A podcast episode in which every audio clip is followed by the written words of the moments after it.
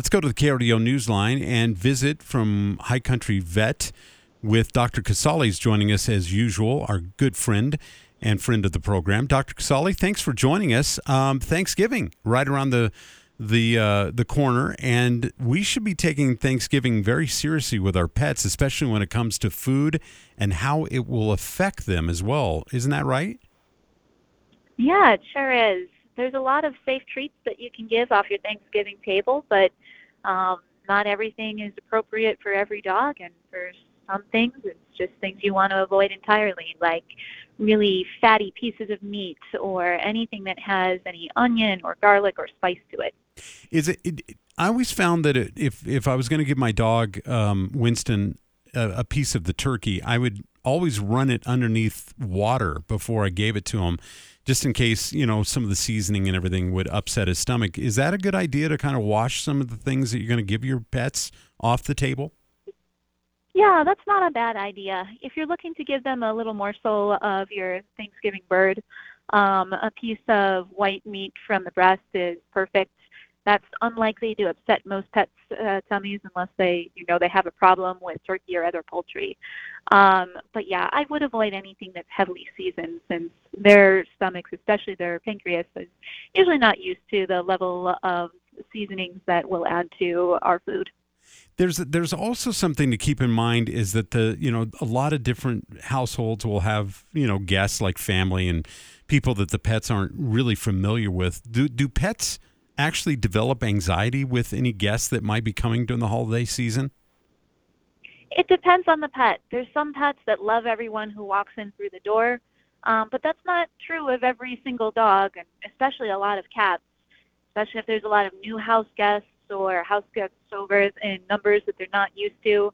Um, for some pets who are more nervous, uh, it might be best to set up a quiet area for them so they can retreat from guests and they're feeling overwhelmed, or even talk to your veterinarian in advance about an anti-anxiety medication to be given on that day. Uh, can can pets do they do they act the same as far as cats and dogs what they can eat, or is there some foods that some dogs can eat that can't, that cats can't, or vice versa? For the most part, things that are safe for dogs on the uh, on the dinner table are going to be safe for cats. Although some dogs might be more interested in something like a, a piece of sweet potato that most cats are going to turn their noses up at. Um, cats are definitely more sensitive when it comes to um, certain things like um, spices and seasonings. So use some extra caution with them. So we just recently had the midterms. So we posed this question: Which is better, cats or dogs? And you're the deciding factor, uh, Dr. Casali. Which is better, a cat or a dog? I'm just kidding. I'm just kidding. um, I love them both. Uh, cat, cats and dogs, they both don't they have their, their they have their best uh, you know d- different ways of of soothing their owners. Don't you don't you agree? They sure do. Um, you know, it's best of both worlds having yeah. having one of each. No question about it. Now, last question: Does High Country Vet uh, have a standby number if a pet becomes maybe sick during the Thanksgiving uh, holiday season? I mean, is there some some emergency number that that can be called if, let's say, they get a hold of some chocolate or something that's really toxic? Um, unfortunately, we do not have an overnight line or an after hours line. Um, if there's something that an owner is concerned about over the Thanksgiving holiday, we definitely recommend reaching out to uh, one of the wonderful emergency clinics in town, okay. such as Powers Pet Emergency or Animal Emergency Center. There's also the ASPCA Pet um, Poisoning Hotline, which uh, can be found on the ASPCA website. And that's a great resource for anyone who has a pet who's consumed something potentially toxic, including chocolate, um, for owners to give a call and see if it's a toxic dose where they should be heading over to the emergency room and, on the holiday. That's the key, right? A toxic dose of chocolate. So if they'd like had a like a little square of dark chocolate, would that really be hurtful? It depends on the dog. Dark okay. chocolate is actually really high in toxins. Okay. So um, I would be very worried about a Chihuahua or another small terrier eating even a smaller square of dark chocolate. Is it? Is but yeah, if your if your big ninety pound Labrador eats a single square of dark yeah. chocolate, it's it'll probably be fine.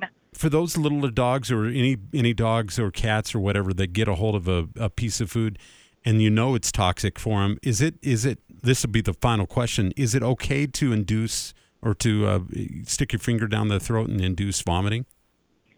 I would be careful doing that. Okay. Um, if it's something that is obviously still in their mouth, absolutely. If you have a dog that's not going to bite in response to doing that, that's that's fine. But once it's down the hatch, I would contact the emergency room or contact your regular vet before attempting to induce vomiting at home. Do they know? There's some do- things where um, you don't want it to be vomited back up, including, say, like sharp bones on a on a Oh piece yeah. of turkey leg or something. Do the pets know that the chocolate may or anything that's toxic toxic for them toxic for them?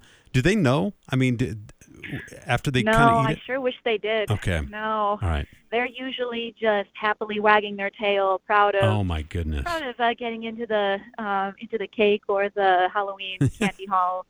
Um, so I, I wish they did. That Yeah. might make our jobs a little bit easier. Yeah, no question about it. Dr. Casali, always great information. Thanks for catching up with us. We really appreciate it, and we love talking with you guys uh, during our monthly chat. And we'll look forward to talking to you guys next month.